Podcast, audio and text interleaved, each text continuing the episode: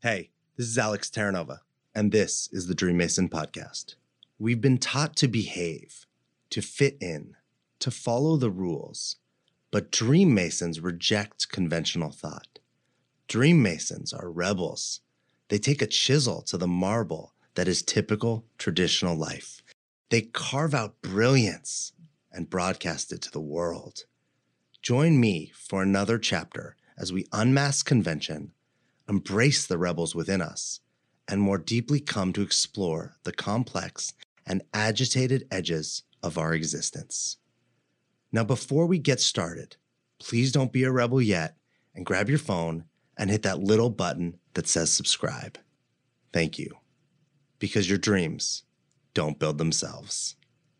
What's up, and welcome back to the Dream Mason podcast. I'm your host, Alex Terranova. I uh I want to start today by talking about something that like pissed me off yesterday. I I was do, working on something or doing something. I don't even remember the context. And somebody was like, "Well, you can't have your cake and eat it too." Mm. And I just made actually an Instagram little story about this, but I was like, that is the dumbest phrase I have ever heard. And we use this phrase all the time. I hear it on TV. I hear it in like dating. I hear it in business. What does it mean? You can't have your cake and eat it too. Like, what the fuck are you supposed to do with the cake if you can't eat it? First of all, like, that's just like literal. But then, metaphorically speaking, what's the interpretation here that like you actually can't have what you want? You actually can't have all of what you want. That, like, mm-hmm. if you live a life, you have to pick and choose, like, oh, if I get the partner I want, they're going to be a jerk. I can't have like a partner that I want and them be great to me. Or I can't have the job that I want and it be a great job and pay me good money and I enjoy it. Or, you know, like I can't travel to a country that I want and have a good experience. I don't know what the intention is, but it it like struck me so hard and I never paid attention to it before as one of these ideas that are like limiting and and and like pushing people down the first thing that hit me about it was like oh this is one of those things that like if i lead a good life and a great life oh other people might feel bad about their life instead of thinking wait what if i live a great life and it actually inspires people to live a better life mm-hmm. like why does it have to have this this limitate this limiting small negative connotation instead of flipping it and having it yeah no you can have your cake and eat the whole fucking thing by yourself if you want. So i i'm it made me think of all the phrases and all and, and there's tons of them and i'm not going to go into them but to pay attention to like the language we use the phrasing we use and do we talk and relate to each other in ways that's actually supportive of the life we want to live? Or do we like repeat these habits and these patterns that are limiting that keep us small? Whether it be for the sake of other people's feelings, I'm not saying we should go out and hurt other people, like hurt other people's feelings or not care. But of course, we, I think we don't do enough caring about other people. But me living my best life and enjoying living my best life could be looked at as actually serving other people by inspiration. And if I can do better, then I can help other people do better. I heard the other day a great thing. It was like, hey, poverty or um, uh, money doesn't buy happiness, but poverty doesn't buy shit. I think that was from Rene Laclade, who was on this podcast a long time ago. And it's true. It's like, don't feel bad about making money. Take the money and go help people with it. Don't feel bad about having a successful business give people jobs, treat them well, give them jobs that they love. Um, you know, don't feel bad about being in a relationship that makes you happy and excited. Like go inspire other people that aren't in relationships about what a relationship could be. So I'm gonna leave, I'm gonna leave my little rant right there. So go have your cake, eat the whole damn thing. Um, I'm gonna introduce you to our guest. Um, I feel very proud of myself right now because I, I, was able to pronounce his name. And if you listen to the show on a regular basis, you know that is like my kryptonite. But Mo Cisse, welcome yes, to Dream Mason podcast. I want to tell people a little bit about you before you even jump in here. You're the founder and CEO and creative director of Meraki Allure. It's a fashion clothing company. Um, I love, love, love the name. Uh, it's a Greek word that means to do something with love. I think that's inspiring. It's beautiful. It's creative. You are uh, originally from West Africa, West Africa, Guinea to be specific. You yeah. moved here, I think, as a teenager. Um, you didn't speak English when you came here. Um, yeah. You built a company. Um, you're continuing to build a company. You you've been a personal stylist. Um, you're doing something impressive right now that's on the DL that we can't talk about yet. Um, but you're up to some cool things. You're fat. I looked at your some of the clothes you've designed. Um, they're beautiful. It looks like you do incredible work. I have I can't say I've had the opportunity to wear them or know what they are in person, but it looks fantastic. Uh, welcome to the Dream Mason podcast. How are you? Thank you for having me, Alex. I appreciate it, man. Um, it's definitely been a journey, but I'm sure you can relate to that as an entrepreneur yourself. So, but it's a pleasure to be here. Thanks. Tell me so so so you just heard me rant about cake and eating all the cake and and and what what what do you get when you hear that? I don't know if you I'm sure you've heard that. Yeah. You know that that phrase. Um what do you think about what I what I just said? Absolutely. I mean, first and foremost, the first thing is as an as an immigrant, there's a lot of sayings like that in America that I still don't understand. like, do you know? Do you know one or two of them by heart, like that you can think of off top of your head? Uh, let me see. Um, it's just a lot of it to me. My initial reaction is when I heard you um, talk about this one specifically, is that it's uh, the difference between people that believe in scarcity and people that believe in abundance. And when you have a culture that's either fear based or scarcity um, driven, I can see where that saying becomes very popular because people are always um, in fear, or maybe someone will take advantage of them, or something happened in the past. And you know, you know, as a professional coach, that there's a lot of people that are still carrying things from their childhood or from when they were back in school that they still haven't resolved yet, or even worse, subconsciously, they don't even realize it's still affecting them as adults. I mean, even I went through it as as an immigrant myself because I was bullied when I first came to the US in sixth grade. I didn't know that that shit was carrying and following me all the way to college until mm-hmm. later on, and then started digging deeper and realized that it affected even my relationships at the time. So, long story short, when I hear you talk about it, it definitely makes sense to me why it kind of piss you off.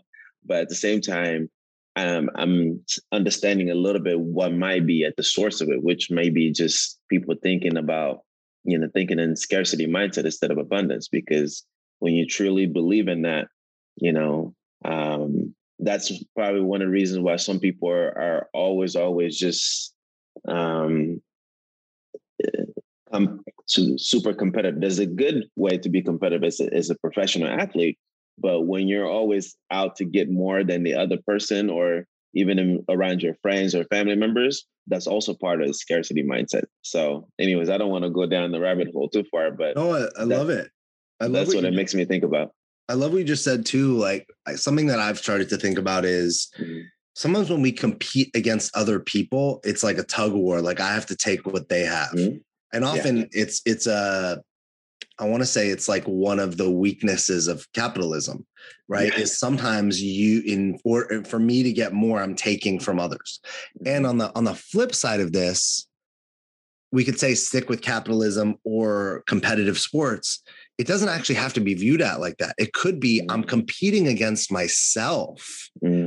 Right? Instead of me taking from others, it could be I'm competing against myself to do get the best results for myself. Mm-hmm. And in that, I'm making it better for others, right? Mm-hmm. Like there's a it's a slight twist of like the dial or the mindset, but if I'm my own competition, and then I'm paving a path based on that. Well, then other people can walk down that path, or I can show other people how to walk down that path. But if I'm yeah, like trying to knock other people off the path while I'm doing it, exactly, kind of it it it the same conversation can be viewed at in two different ways. Mm-hmm. Absolutely, absolutely. Um, yeah. you know, you you touched on like coming to America in sixth grade as an immigrant. Mm-hmm. Um, mm-hmm and I, I often joke that sixth grade, seventh grade, and eighth grade were like the highlight role of my life. Like while, mo- while most kids were um, were going through an awkward period for some reason, I was just like you know that was that was like my prime for whatever. It's been downhill since eighth grade, basically. um, so it's it's been a it's been a long, slow downhill. But I can't imagine, you know, like mm-hmm. What it would have been like to come to a completely new country. And obviously, you're not the only one. There's millions of people that experience this. Yeah especially as a child in like a, a period of time where kids are already like bullies mm-hmm. and kids are already jerks to each other they're trying to figure out their own stuff right and then you come and it's like when you come as an immigrant and you're in that phase it's like kids have like it's just you it's like more ammo right? They just have more stuff to work with. Oh yeah. Um, what was it like to be like do you remember what it felt like to be in your shoes as a kid and experience that? Like clearly you're different right? Like, yeah, because, yeah. What was that like? Man, uh, so the project that we'll be talking about next time you and I connect again, um, part of 2020 was the first time that Alex, for the first time, I really honestly took a holistic perspective of my life. You know, I literally took my life apart and just journalized and took and really figure out that oh if that thing didn't had happened this wouldn't have happened you know versus looking at my life just in these segments of things that just randomly happen you know so i say that to say that that six, six, six that sixth grade experience was actually now i'm looking at it as such a great fundamental aspect of what my six success level is now and to come what i mean by that is um, you know this already as an entrepreneur, is that a lot of our successes come outside of our comfort zone. You know, so for me to be uncomfortable and learn to embrace change, even at a young age like that, was really powerful. But trust me, I didn't like it at first. You know, um, when the sixth grade challenges were happening, I was learning English cold turkey because where I'm from, French is our first language. And so I had neg- never taken a class of uh, English before. So having to deal with that, it was a complete shock. But I'm grateful because at least I went to a small private school that my sister and brother fought strongly to help me get there. They worked extra hours just to afford to help me go to that private school. And Alex, sometimes my teacher will feel so bad for me because I took three different city buses to go to the school all the way in downtown and he would literally feel bad for me sometimes and give me a ride home. So look at all these interesting things that the universe or God, whatever you believe in, that does for you when you're dealing with these challenges. Because the challenges back then was so challenging, I will call my sister and tell her that I wanted to go back home. and she'll literally tell me, like, listen, I hear you, it sucks, but just give it a year. If you don't like it after a year, we'll take you back home and of course, you know how it is. You start making friends, you start to adapt, and you start to have a crush on some girl, you know, and then you stick around. But the truth is, in that moment, I wanted to leave. And that moment, that was the most uncomfortable shit I've ever done in my life because here I was being called things that I never heard in my life. I didn't even know what some of these words meant that they were calling me at the time. Here I was not feeling welcome at all. Here I was for the first time feeling like black being black was a challenge because be- being back home, I never thought that being black was a challenge. you know, all these different internal battles. And then fast forward now, I look at it as one of the greatest gifts because I actually found my old teacher on Facebook recently. And I just been trying to just give this man massive, massive gratitude because he didn't have to give me a ride to home sometimes. He didn't have to be that kind, but he kept me from getting into fights and uh, I'll be forever grateful for that experience. Um, but I guess sometimes you know you just need time uh, for things to sink in so you can appreciate it. But in that moment, yeah, it was crazy. Yeah, the, you know, it has to be. I, have learned a lot about trauma in the last like couple. I want to say the last year, last two years, and mm-hmm. one of the things I got to learn about it is sometimes really terrible things happen to us which is traumatic. And sometimes, yeah. you know, like a girl rejecting you in June in sixth grade is your trauma, right? There's no, there's it's it's from like a child for trauma that happens to us is it's subjective. It's not mm-hmm. the same thing for everyone, and it's it's really simply having an experience that's like terrifying or shocking or or, mm-hmm. or like rattles your immune system and your your your um let's say your heart your brain it scares you um literally there, there isn't like a one size fits all um, which was really hard for me to get because I was like, oh, I don't have any trauma. Like I never, you know, I don't have. And then when I got to learn, it was like, oh, we all do. We all have, right? Of course, I got made fun of at some point, even if it was by my buddies, right? Like, of course, my parents disciplined me in a way that at some point it felt like the worst, scariest thing in the world. Yeah. Of yeah. course, I, you know, I, I I saw something scary happen that wasn't even mm-hmm. associated with me. And one of the things that I I'm, I'm leading up to a question for you, but is that as what I've noticed is the more that I've gone back and done work to clean mm-hmm. to like mm. heal those areas, the easier, more fun, more fulfilling, more successful my life keeps becoming. Right. Like mm-hmm. it's like the success keeps getting easier to accomplish the more I mm-hmm. kind of clean up the stuff from the past. And I think a lot mm-hmm. of, especially men, don't realize that. Men are like, mm-hmm. put your head down and run through a wall, do more, work harder. Where it's like, yeah. you could, it doesn't have to be that way.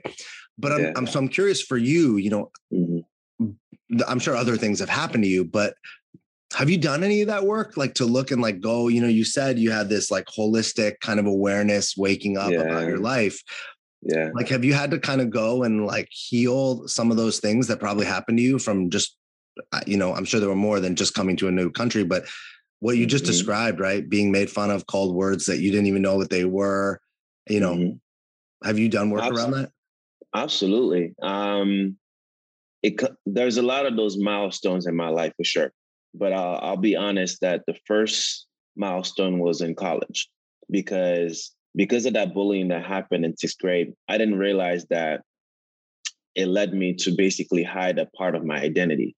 Because I spoke French, I started to tell people, hide the fact that I was African. I would just tell people that I was French instead.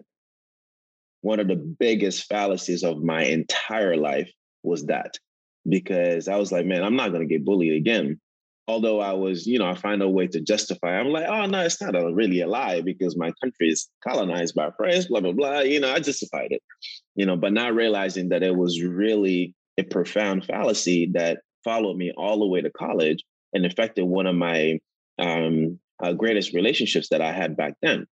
That I dated someone for almost five years, and it took me three years for me to fully tell her that I was actually African because she accidentally found my passport.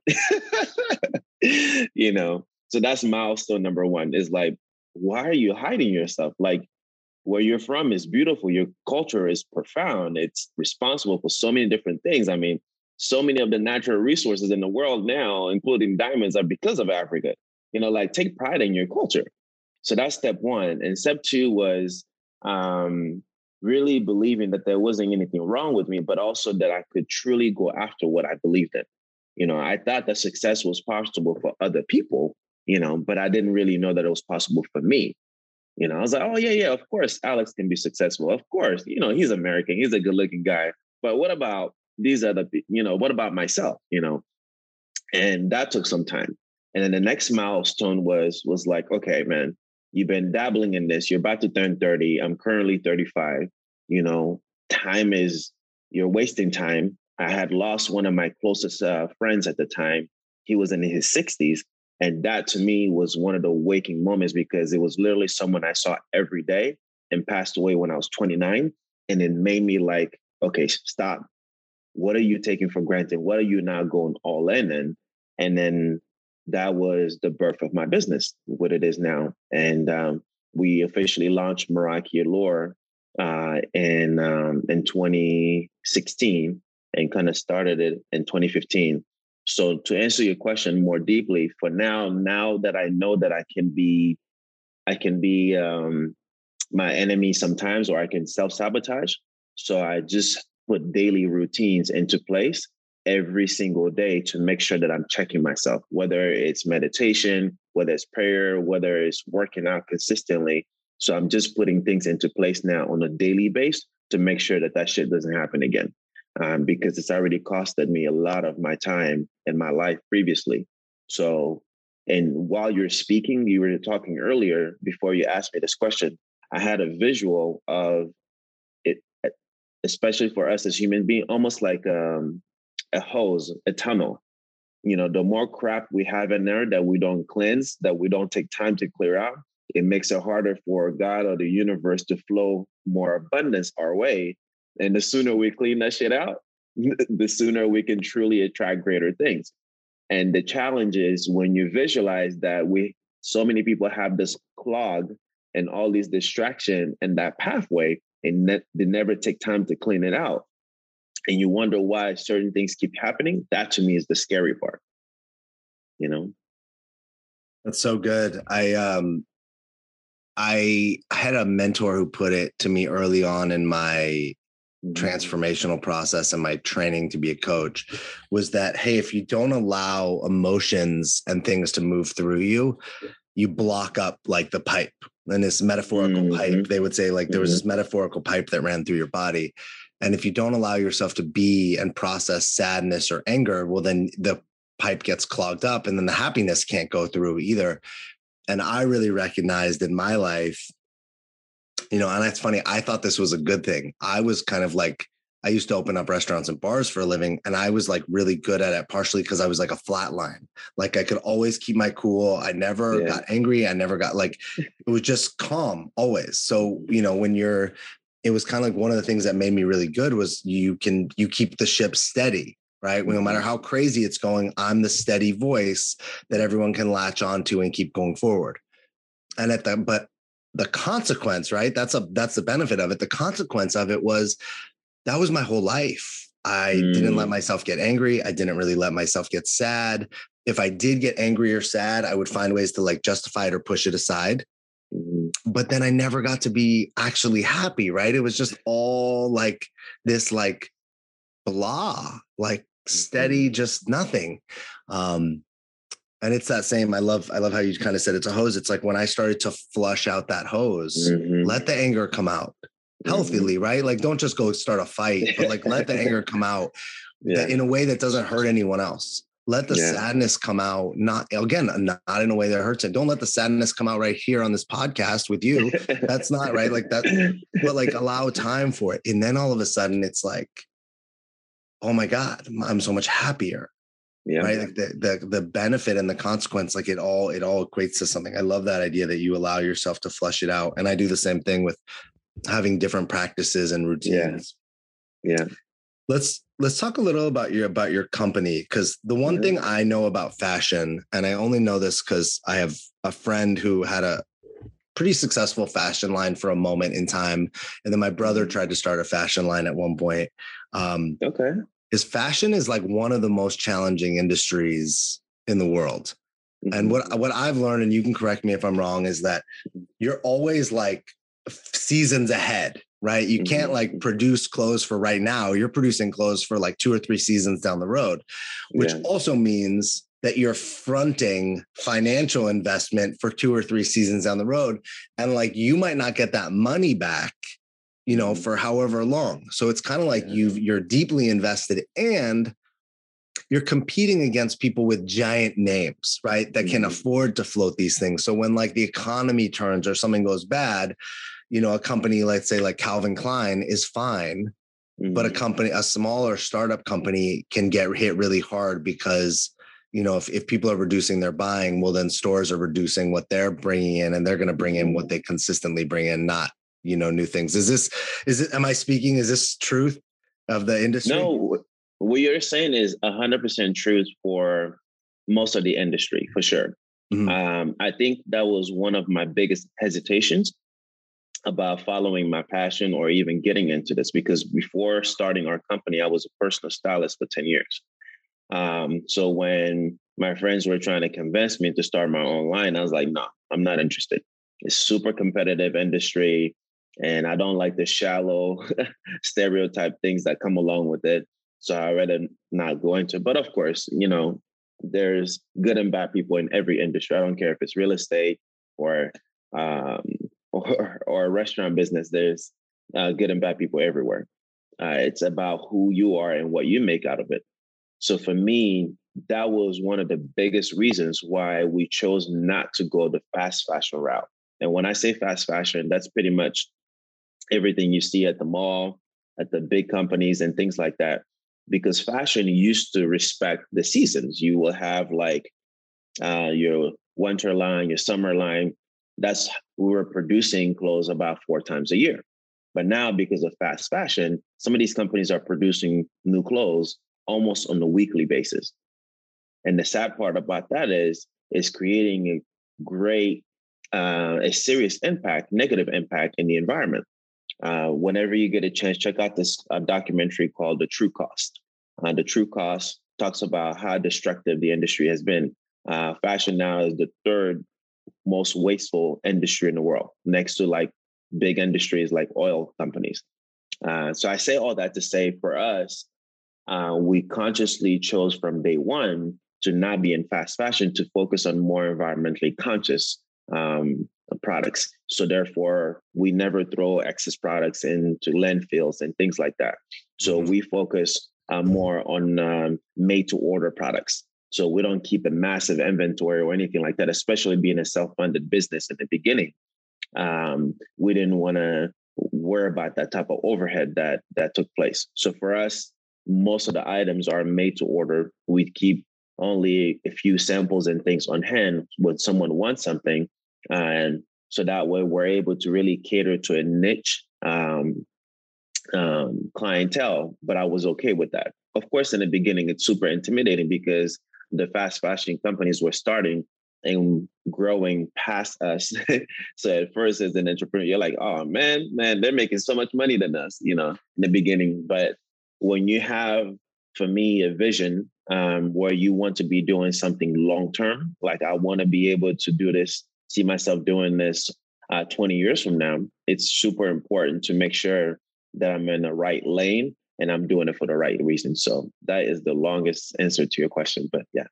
no, you're good. It's I think it's great that you talked about the impact of fashion too, because I yeah. actually I don't know if I watched that documentary, but I did watch a documentary a few years ago where I learned about fast fashion and I'm like mm-hmm. the antithesis of fashion. I'm mm-hmm. somebody I joked the other day when it comes to clothes or, or what we wear, I spend money on sunglasses, jeweler, men's jewelry, and and new era baseball hats. Um, ah, nice. I, okay. Right, like I don't I don't own suits. I have mm-hmm. jeans that like I just wear, and I have t-shirts. Like, but it's it's kind of it's pretty simple. I, am almost like a, a, a, Steve Jobs or a Dr. Dre. I wear the same thing every day. Um, okay. But so I don't I don't think about this much. But when I saw that documentary, you know, I was like, oh my God, I didn't, who knew that, that not only is fashion like filling up landfills, but that the, mm-hmm. the, the, the, toxins in clothes are going mm-hmm. into water in places mm-hmm. like India and people are, mm-hmm. are being born deformed and all sorts of mm-hmm. things that shouldn't exactly. be happening simply because of companies that are, to your point, like they have to produce new clothes like every week because yeah. of how competitive it is and whatnot. Um, mm-hmm. Now, how does this impact, right? There's something really cool about what you're doing in the sense of, hey, we do custom things, mm-hmm. but that I like to think of anything that has a benefit also has a consequence. Mm-hmm. Absolutely. Right. So what's the what's the biggest challenge you face as a small and like a smaller independent company that is mm-hmm. essentially has to do custom clothes? Yeah, the biggest challenge for us in the beginning was being okay that not all of our friends and family were our customers.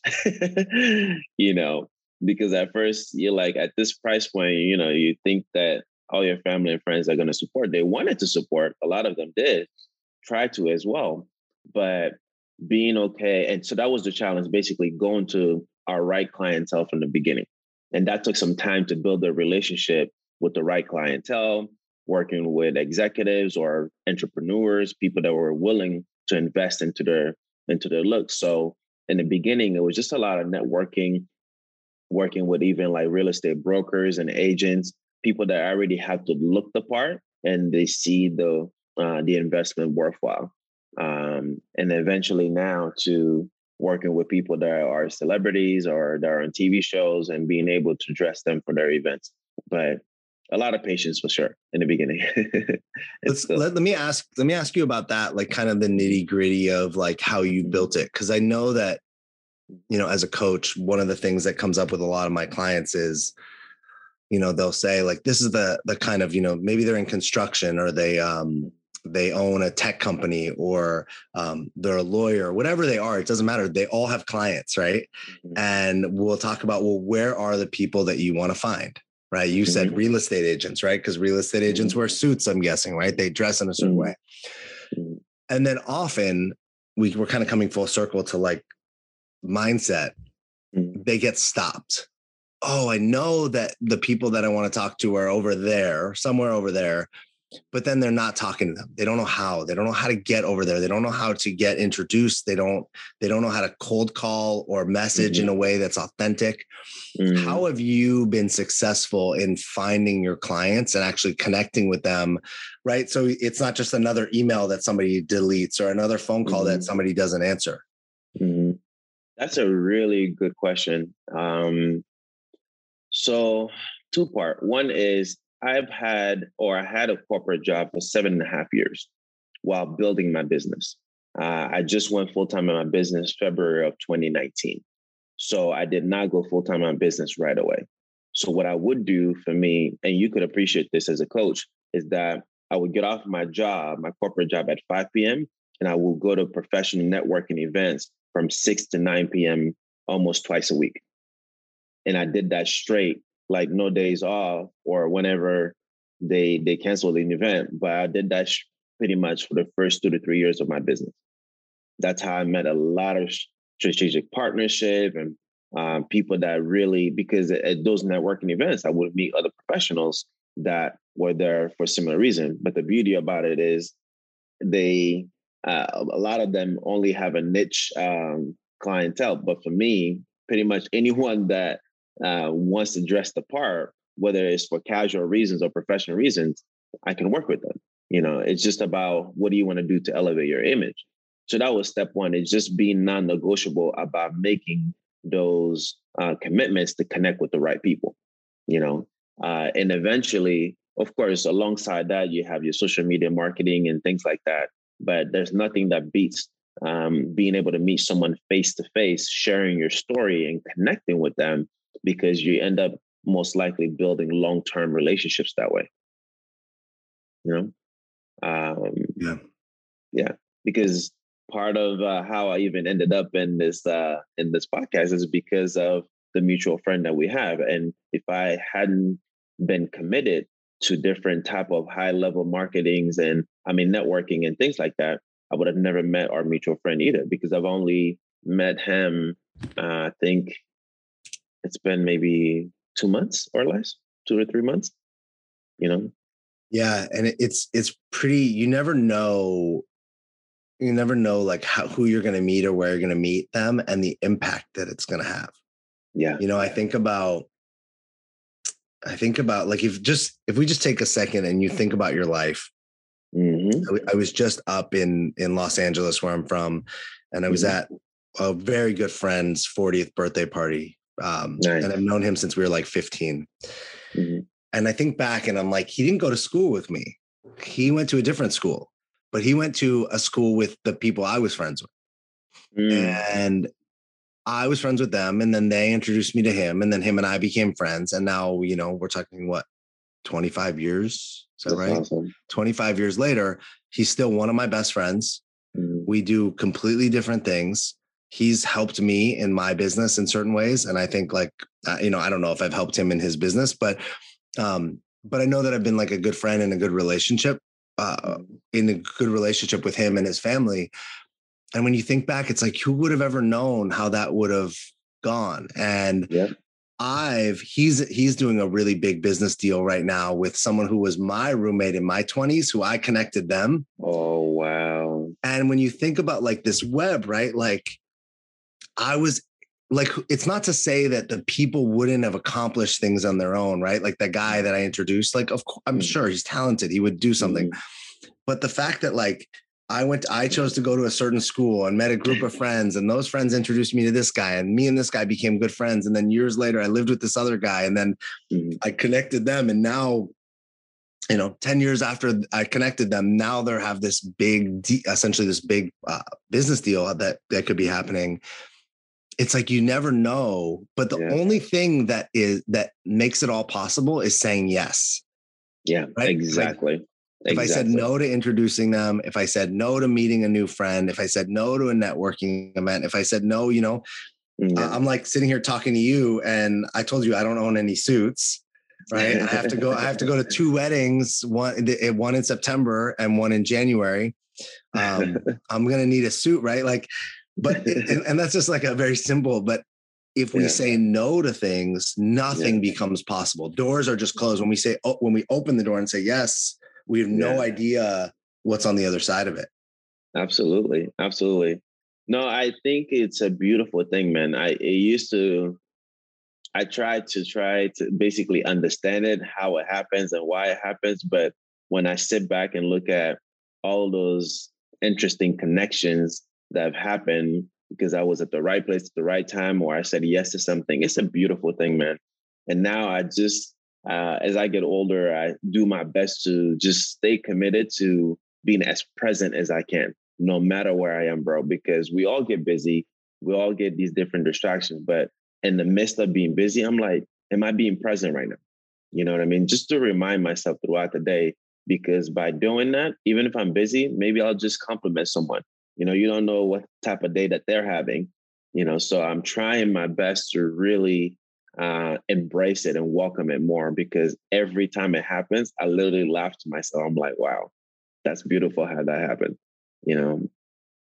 Okay, I'm gonna I'm gonna change our topic a little bit um, because yeah. I don't know why, but my guts my gut said ask you this. Um, mm-hmm. What's the hardest part about being you right now in the in the world that we live in? The finance any any any aspect. There's so many dynamics. To this you can go any way you want. But what's the most yeah. challenging aspect of being you currently? I'll give you two answers. I'll give you a personal answer and I'll give you a professional answer. Um, the hardest part is I don't know, man, because I'm just in flow right now, man. There's not too much of a hard for that. But uh, I, I that can be it. That that can yeah. be it. Sometimes when I'm in flow, I'm like, that's the hardest part because I'm like, I'm I like it. I'm like get stagnant. Like things are so good. I'm like, all right, whatever. that's true. That's true. I think um, the thing, the challenge right now, I would say, is making sure that I don't go out of flow. What I mean by that is don't break away from the routines. You know what I mean? Because I get busier, whether it's working out, whether it's meditating, whatever it is, just making sure that I don't fall out of my routine. Um, but as far as professionally for my business, it was just initially um, convincing, um, which I don't do anymore, but was convincing people that dressing the part is not only a timeless investment, but there's a reason why all of 007 movies, the guy is dressed like a gentleman. You know, like it will never go out of style, you know. And so that would be my professional answer for my for my career is just initially um expressing to my clients that investing into yourself, it will always pay off because it's a way of addressing yourself without saying a word, no matter where you go. You know, and for some people, it's okay because they want to hide below the radar. But being able to step into any room and demand the right type of attention without saying a word is an art within itself. You know, but as far as personally, uh, the biggest challenge was just accepting that there was nothing wrong with me and I can fully be myself. But now that I'm in flow, is just protecting that flow uh, and staying present because you know and I know that um, we live in a world full of distractions, you know. And if you're not intentional about how you want to feel or how you want to flow, for lack of better words, it's not going to happen. What's the biggest mistake people make uh, in the way that they dress? Mm, good question. Um, trying to follow trends, trying to be what they see in the magazines, um, I always tell my clients, my job is not to make you look like me. My job is to figure out what your goals are and to help you align with your goals and your intentions. But I see this so many times, uh, men or women, they go buy things because they saw in the magazine or because it's a brand name. Just because something is brand name necessarily doesn't mean it compliments you. You know, it's about your style. Let's figure out what your thing is and let's complement that. That's so good. I mean, I it's funny that you say that. I I recently I I always saw this is a more casual, but I always saw men wearing Henleys. And I was like, man, I wish I could wear a Henley. Like I just feel like it didn't look right on me, right? And um and then recently I like bought some from a brand that I never would typically buy from, simply Mm-hmm. because they had like a, they were have they were having a sale, and I was like, well, they're cheap. It's cheap enough to give it another shot. And I put it on, and my friend was like, dude, that looks perfect, Nice. right? But to your point, where we to come again back to discomfort, Mhm. it felt uncomfortable right Mhm. like i could see that it looked good but it was also like more fitted and and like a little more kind of like i want to like i guess would say fitted is the right word to to me than i'm used to Oh, okay. and that Okay. made me uncomfortable but right my friend was sitting there and she goes no it literally looks perfect you're in your own mind yeah. about what's wrong with it but like i'm looking at you and i don't see that Mm. and and I want to take this a step further because her and I were having this conversation. Like a day later, she put on an outfit and she was Mhm. like, "Do I look hot?" And I was like, it was like weird. I didn't know how to answer because it wasn't that she didn't look hot. It Mhm. was actually that her energy about Mhm. what how she was like wearing what she was wearing and about going out was not hot energy. She was kind of Okay. like not feeling that great that day and she had to go out. And I was like, I mean, you look good, like the outfit looks good, but like your energy is like off, right? Like you're not the the it's just like you're just like it, it was an interesting thing to notice because it then made me reflect on oh what about when i put on clothes right i often i don't wear suits because i don't like how i feel in them they don't feel Mm. like me interesting. which made me think That's powerful. maybe when i put on a suit i'm doing what she's doing right where it's not this Mhm. it's not that it doesn't look good it's that my energy is like poopy basically so then i that's what i when i look in the mirror that's what i see i see the energy not just the clothes or the way Mm, that's powerful. That's so powerful. So let me tell you, just to be further honest, which is that I use it the complete opposite. I use clothes as an armor because Mhm. I was always the youngest around a lot of older people. So I initially dressed up to demand respect because I was super shy as an I was an introvert most of my life. Still am. I just have learned to to get over it. But um that was the truth behind it. So number one, I did it for that reason, just to demand respect around older people. But now the days that I feel the shittiest, bro, that's the day I dress the sharpest.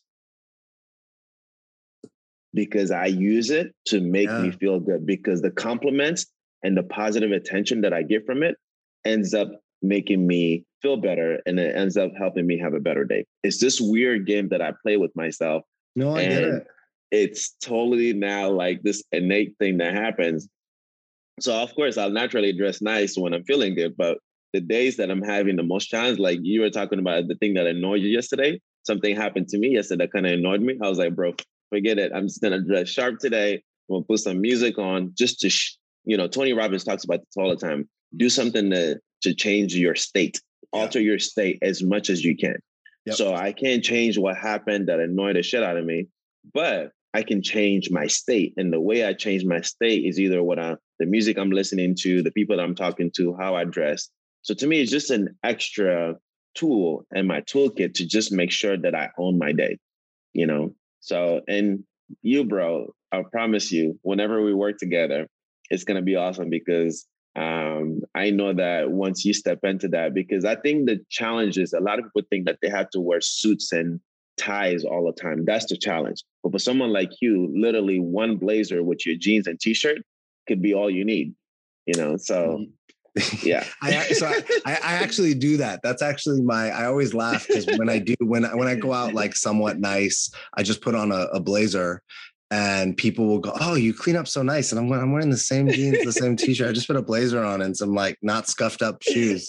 Um, I always laugh at that, but I think there is something to say. Like it's like how we were raised says so much, right? You dressing nice because you were the youngest made you gave you that like sense of power and you clearly like looked up to something that you thought gave you that so you saw something that told you that meant that and i remember growing up and I don't know why, but like that never was a thing for me. It was never suits were never a thing. There was always a like I've always had this thing that like I want to bring rock star mentality to every industry.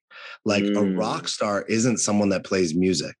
A rock mm. star is an energy. Just like mm. James Bond is a character, but like that Bond mentality of like mm-hmm. the classiness, the gentleman's mm-hmm. sophistication. And I mm-hmm. think you can bring those things to everywhere. So to me, it's like, um, you know who does this really well? It's the one brand that I that I is like John Varvatos. Mm-hmm. John yeah. Varvatos brings like yeah. rock star mentality to like high. I can fashion. see that. Yeah, I can um, totally see that. Uh, but a lot of I think that to your point as a as a as someone who you help design people, it's like you got to spot that, right? If mm-hmm. I come mm-hmm. in and you try to dress me like a banker, nope, that's I'm uncomfortable, right? I might have a it might be the best suit in the world, Mm-hmm. But I'm not a banker. I don't want to look like yeah. a banker. That's not, I, I don't even want, like, I don't, I'm sorry, but like this might sound, but I don't want to look like a gentleman. That's not, mm-hmm. that's not who I feel exactly. like at the core. There's more rebel yeah. in here. There's more, right? Yeah. So how do you put me in a suit and still let me feel authentic to who I am? And I think exactly. that that's like the key that I hear you talking about when you dress people or when people dress. Absolutely. Um, that leads me to one of the most positive things that's happened to us recently, which is to really cater to that experience is um, you're actually the first public person that we were sharing this with, which is that uh, we're opening our first boutique. We're going to do a grand opening on Saturday, August 21st. Um, the boutique is in Carmel Mountain near Poway area, where we intentionally did not want to do their normal retail experience. This is more of a lounge. You come sit down, we talk about what your needs are. You go through different fabrics so you can see the advantage uh, of each fabric. We can do your measurements and build something for you that complements your lifestyle. So this was a dream come true. Um, my business partner and I have been thinking about this for a while because we really, really didn't want to go again the popular route with retail and fast fashion we wanted to focus more on the experience that we can give people. So, but yeah, man, it's uh, it's exciting. That's awesome. I, I'll mm. I would love to. Your, I mean, I, we didn't say this, but we're both in San Diego. I would love, and Car- Carmel Mountain is like not very far from yeah where I am. It'll be a pleasure um, to have you for sure. This mm-hmm. is uh this has been great and like the time is flown as flying by what what else do you think you know what do you want people to know? What do you think is important in the in the world right now? I know something we didn't touch on is like you faced a lot of challenges in 2020 um, mm-hmm. 2019 2020 part of it is was just business challenges. Part of it was the mm-hmm. covid which everyone experienced. Mm-hmm is there any advice or anything that you can leave people with that are in that place too? Business owners people that face that are you know coming out of it on the other side and and now it's like how do they regrow rebuild you know recuperate? Yeah. Yeah i think it's similar to both the experience that you and i share which is how to unclog that metaphorical hose or flow you know same thing that your mentor shared with you and same thing that i'm doing my best to apply is how can we share that with the world? You know, because I don't want people to wait until something negative happens to your health or for you to lose a job, for something traumatic to happen for you to pause and and and really do that cleanse, you know, for whatever it means for you. You know, I'm uh, so I think um, you are your best investment. You know, no matter where you go, there you are. So I think it, I encourage people to take that time.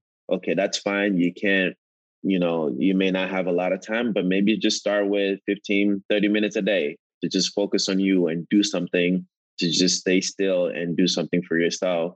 Because once you gain that greater, that greater clarity, that's when things flow more effortlessly and you can truly step into whatever your your gift may be.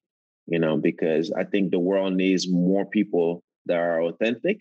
The world needs more people that are that are stepping into their gift because when you're in that element, like this conversation, it doesn't feel like work to me. you know, like this is not work. I'm just talking to a like-minded individual and talking about how to make a positive impact in the world. This is not work, you know, but it's on my calendar as work. Mine too. I feel you. you know, so I don't know if you want to add to that, but I feel like that's one of the commonalities that you and I have shared so far. And I feel like the world could definitely use more of that, especially coming out of this pandemic right now, you know?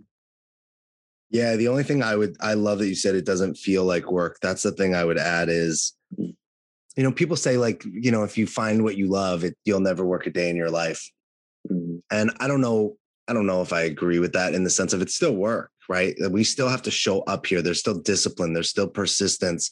There's yeah. still like, you know, when you're building something like this. I love I started podcasting because I love it. I, I didn't know I would love it in the beginning, but it's fun. but it yeah. doesn't make money. This isn't a money making venture, but it's as but it's an arm of my business. And mm-hmm.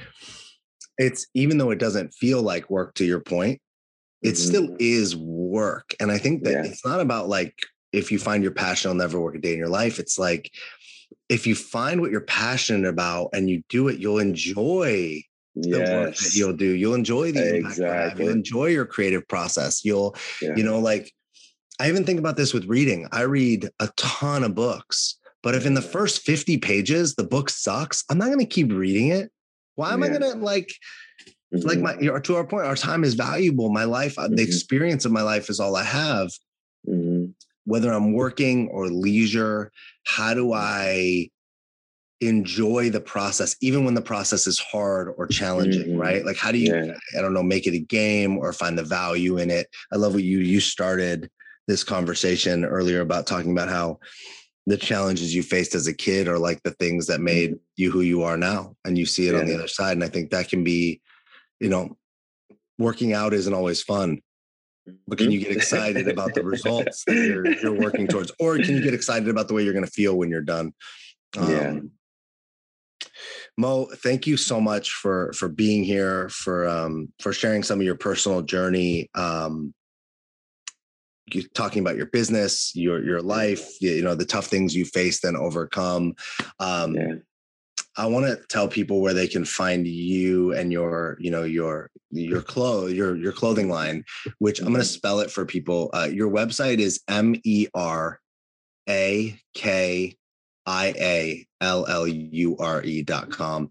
And if they go there, they can see, you know, the men's wear, women's wear. There's like mm. suits, dresses, you bridal, you do things made. I love it, made to measure. There's casual wear. And then you even have the um the lounge that uh it's not open yet, but it's coming. Um yeah that they'll be able to check out. Is there anywhere you want them to people you want to offer people to follow you like on social media or is it like just go to the website? Yeah, yeah. I mean, I'm easy to find. You can even go Google Mo Cisse, um, first name M O, last name C I S S E. But um, all of the social media handles under my name Mo Cisse, and the company's social media is under Meraki Allure. As cool. you spelled it earlier. Yeah. Thank you so much, man. I really appreciate it. yeah, Mo, please today go find some cake, get it, eat it, eat it too. Give somebody else a cake, tell them to eat their cake. Everyone listening, go get your damn cake, eat it too, eat it in front of people, inspire people to get their cake and eat it too. Uh, thanks for being here. Thanks for listening to another episode of the Dream Mason podcast. And uh, we'll talk to you next time. Thank you, man. Thanks for listening.